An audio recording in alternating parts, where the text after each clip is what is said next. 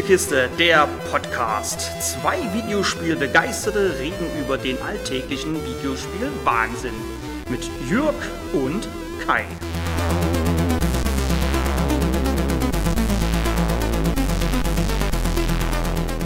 Irgendwann fing sie bei mir an. Die Liebe zu den Cinematic-Plattformern. Ich weiß nicht mehr, ob es Another World, Prince of Persia oder Heart of Darkness war, aber dank Spielen wie Oddworld, Apes Odyssey, Limbo oder Inside wurde diese Liebe auch über die Jahre hinweg gepflegt. Mit Full Void hat nun auch der englische Entwickler Out of the Bit einen Eintrag in der langen Liste dieser Spieletitel hinzugefügt.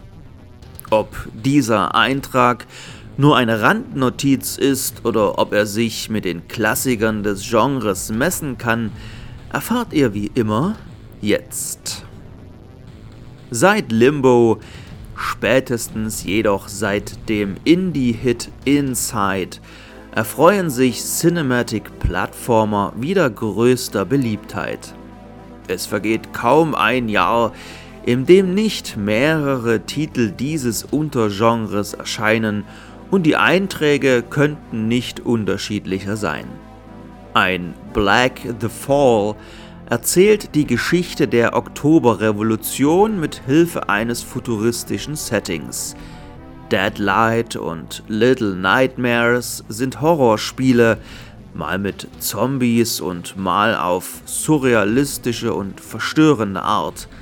Never Alone war ein arktisches Abenteuer, welches dank eines Polarfuchses einen optionalen Koop-Modus hatte und The Eternal Castle wollte mit vier Farboptik krass retro sein.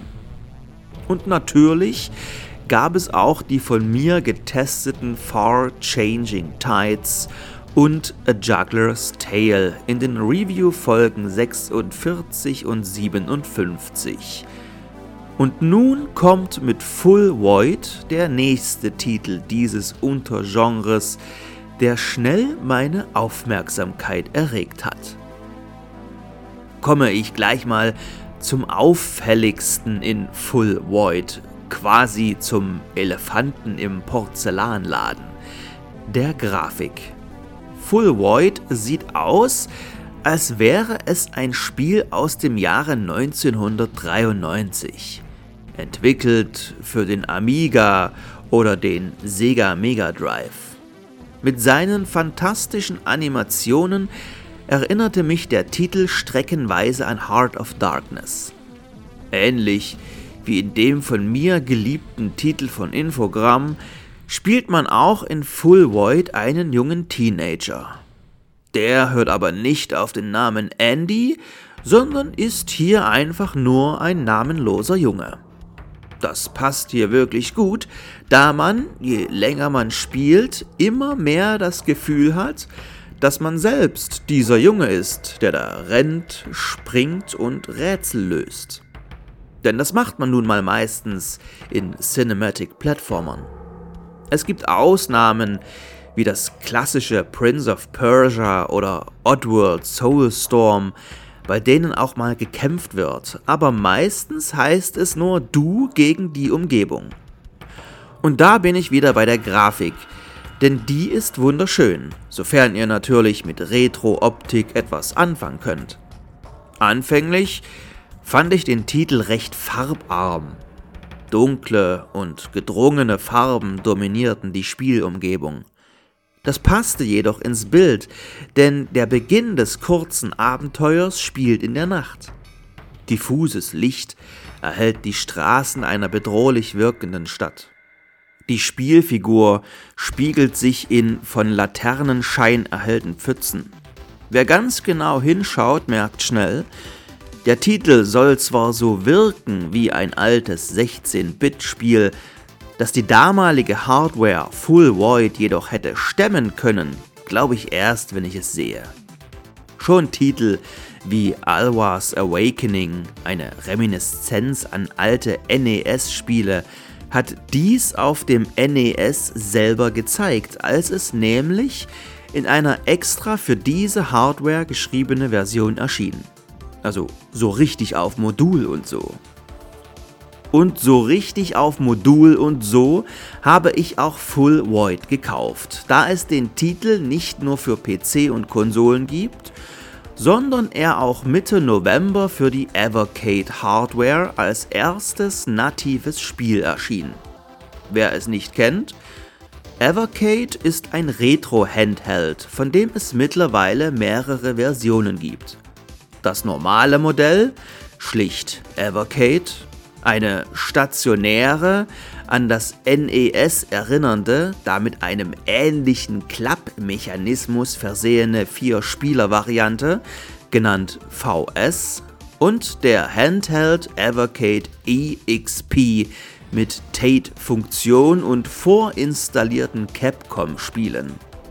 Und in eben diese Geräte schiebt man kleine, an Game Boy Advance erinnernde Module auf denen meist mehrere lizenzierte Spiele drauf sind.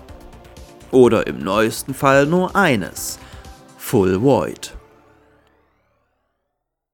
Full Void für Evercade kommt, wie jedes andere Evercade-Modul, in einer kleinen Hülle daher, in der ihr neben dem Modul noch ein 40-seitiges Handbuch und einen Prolog-Comic findet. Also Comic durchgeblättert und um was geht es in Full Void? Um den Planeten zu retten, haben wir Menschen eine KI beauftragt, uns zu helfen. Alpha. Da Politiker immer mehr wollten, gab es später eine neue, verbesserte KI. Omega. Und eben diese KI wusste genau, was das Beste für den Planeten ist uns Menschen loswerden. Da sie scheinbar so programmiert wurde, uns nicht gleich alle umzubringen, hat sie uns einfach alle an Virtual Reality Headsets angeschlossen und uns so quasi aus dem Verkehr gezogen. Wir leben in der Welt von Full Void sozusagen in der Matrix. Ausgenommen davon sind Kinder, weil ihre Gehirne sich noch in der das klingt jetzt vielleicht blöd, sich noch in der Entwicklung befinden. Deshalb werden alle Kinder gefangen genommen und eines dieser Kinder ist geflüchtet und ist nun die letzte Hoffnung der Menschheit. Die Story also nochmal knapp umrissen, wir Menschen gegen eine KI. Hat dir gerade jemand Skynet gesagt? Nach dem Intro liegt der Junge erschöpft am Boden. Ein Druck auf die Sprungtaste und das Spiel geht los. Neben dem Steuerkreuz, um nach links oder rechts zu laufen, braucht ihr in dem Titel nur zwei weitere Tasten, Springen und Benutzen.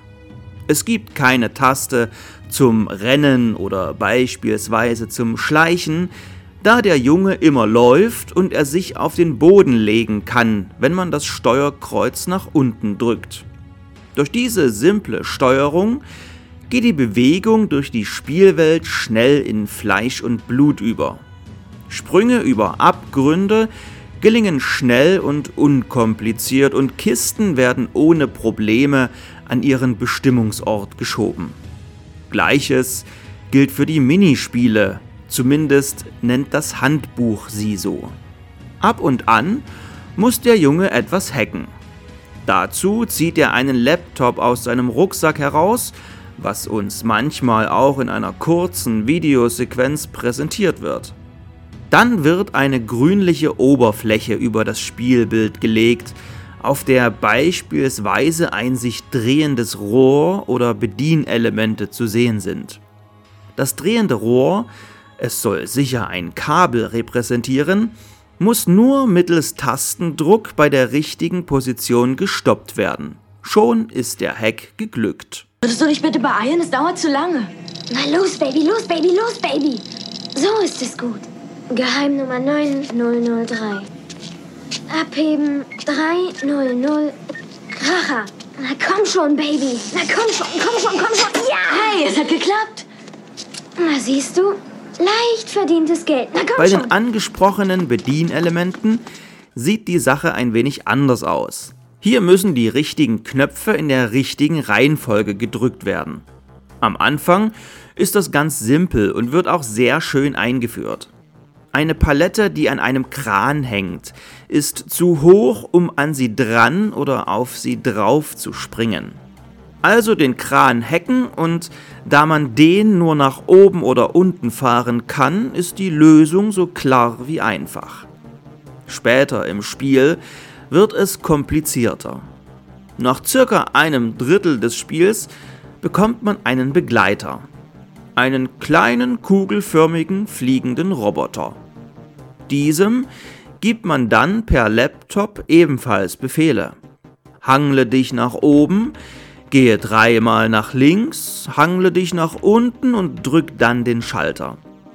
Klingt kompliziert, geht im Spiel durch die schöne Lernkurve aber leicht von der Hand. Generell ist der Titel sehr fair, da neue Spielelemente sehr behutsam eingeführt werden und ihr durch die präzise Steuerung wortwörtlich alles selber in der Hand habt. Solltet ihr trotz der guten Steuerung zu Tode kommen, so ist das durchaus gewollt und durch die vielen Checkpunkte im Spiel auch nie nervig. Kann ich hier runterspringen? Ach, ah, nee, kann ich nicht. Zack, tot. Ah, ich werde von einem Roboter verfolgt und hätte hier hochspringen sollen. Zack, tot. Diese Plattform sieht aber nicht sicher aus. Wirkt, als könnte sie runterfallen. Ah, zack, na, ihr wisst schon. Manche Tode waren sogar ganz lustig. Zwei Türen? Mal gucken, was hinter Tür 1 ist. Ups. okay, erst Tür 2 und dann Tür 1. Da der Titel keine Ladezeiten hat, sondern ihr nach dem Ableben, immer präsentiert mit einem kurzen Video, meist gleich wieder an der Stelle steht, wo ihr gestorben seid, beziehungsweise kurz davor, ist das Sterben hier wirklich nicht schlimm. Wenn es mal passiert, dann habt ihr was gelernt und macht es beim nächsten Mal garantiert besser. Oder beim übernächsten Mal. Die Speicherpunkte bzw. Kapitel funktionieren ähnlich wie in Spielen wie Limbo oder Inside. Über das Hauptmenü könnt ihr dann jeden erreichten Checkpoint wieder laden und dort weiterspielen. Anders als in modernen Spielen scrollt der Titel im Übrigen nicht, sondern ihr spielt Full Void von Bildschirm zu Bildschirm. Dadurch kann Full Void aber eine Sache machen, die anderen Titeln meist verwehrt bleiben und die mich, als ich sie das erste Mal sah, auch komplett geflasht hat. Der Junge in seinem lilafarbenen Kapuzenhoodie kann in die Tiefe des Raumes gehen. Ja, okay, in vielen 2D-Spielen kann man Häuser oder Räume betreten, indem man nach oben drückt oder springt. Aber in Spielen wie Full Void wird dies nur selten bis gar nicht benutzt. Egal ob Hinterhöfe, Bahnhofstoiletten oder Räume in der Kanalisation. Drückt ihr das Steuerkreuz nach oben, so dreht sich der Junge in den Hintergrund und der Bildschirm wechselt in die neue Perspektive. Durch diese Perspektivwechsel scheint die Welt auch in 3D zu existieren, obwohl alles Dargestellte nur reines, gepixeltes 2D ist. Man könnte quasi um einen Häuserblock herumlaufen, wenn es denn einen im Spiel gäbe, um den man herumlaufen könnte. Full Void ist freigegeben ab 12 Jahren, was sicherlich an den Todessequenzen liegt. Das könnte für jüngere Kinder schon verstörend sein, wenn ein Metallwurm mit scharfen Zähnen auf die Kamera zufährt. Es ist aber nie blutig oder übertrieben brutal. Für den ersten Spieldurchlauf habe ich dreieinhalb Stunden gebraucht. Wer genau weiß, was zu tun ist, braucht nur etwas mehr als eine Stunde für einen kompletten Spieldurchlauf. Damit ist Full Void wohl der kürzeste Cinematic Platformer, den ich je gespielt habe. Also rein theoretisch. Denn ich wusste ja nicht, was zu tun ist. Tür 1 und so. Da wir es hier mit einem modernen Spiel zu tun haben, fühlte sich auch das Gameplay modern an. Die Steuerung war nicht hakelig. Die vielen Rücksets bzw. Speicherpunkte oder einfach nur die Tatsache, dass der Titel in Englisch, Italienisch und Deutsch spielbar ist. Dabei gibt es im Spiel selber, also in der Erzählung, keinen einzigen Text. Es gibt keine Sprachausgabe. Es wird alles mit Sound, Musik und Bild erzählt. Neben der atmosphärischen Soundkulisse setzt das Spiel seine Musik sehr akzentuiert ein. Hier läuft nicht die ganze Zeit im Hintergrund belangloses Gedudel, sondern die Musik setzt da ein, wo der Entwickler sie haben will, wo ein Effekt verstärkt werden soll. Klar, ein Heart of Darkness sieht im direkten Vergleich besser aus, aber das ist ja damals auch für eine 32-Bit-Plattform erschienen. Full Void wirkt sogar ein wenig wie der Vorgänger. Die schönen Animationen, die Zwischensequenzen beim Tode oder beim Hacken, Intro und Outro. Hinzu kommt ein versöhnliches Ende mit einer wunderschönen Widmung, mit der das Erlebte eine gewisse Tragik bekommt. Ich spiele diese Art von Spielen wirklich gerne, aber manchmal muss ich mich auch zwingen, solche Titel weiterzuspielen. Bei Full Void war das nicht so. Und das muss sich auch in der Wertung widerspiegeln. Und da wir hier keine halben Sachen machen, also Punkte vergeben, bekommt Full Void von mir ganze 9 von 10 Punkten. Full Void war einfach auch eine Ecke charmanter als die vielen anderen Spiele, die ich gespielt oder getestet habe. Auch nach dem Durchspielen wollte ich nicht loslassen. Da gab es Errungenschaften, die ich noch nicht gefunden hatte, also Trophäen. Nur gibt es dafür auf Evercade kein übergreifendes System. Es gibt keine Platin, keine 1000 Gamerscore. War mir komplett wurscht. Ich wollte alle haben, da die Erfolge meist nur kommen, wenn man bestimmte Szenen in der Welt findet. Kleine Geheimnisse sozusagen, die dann noch mehr von dieser düsteren Welt zeigen.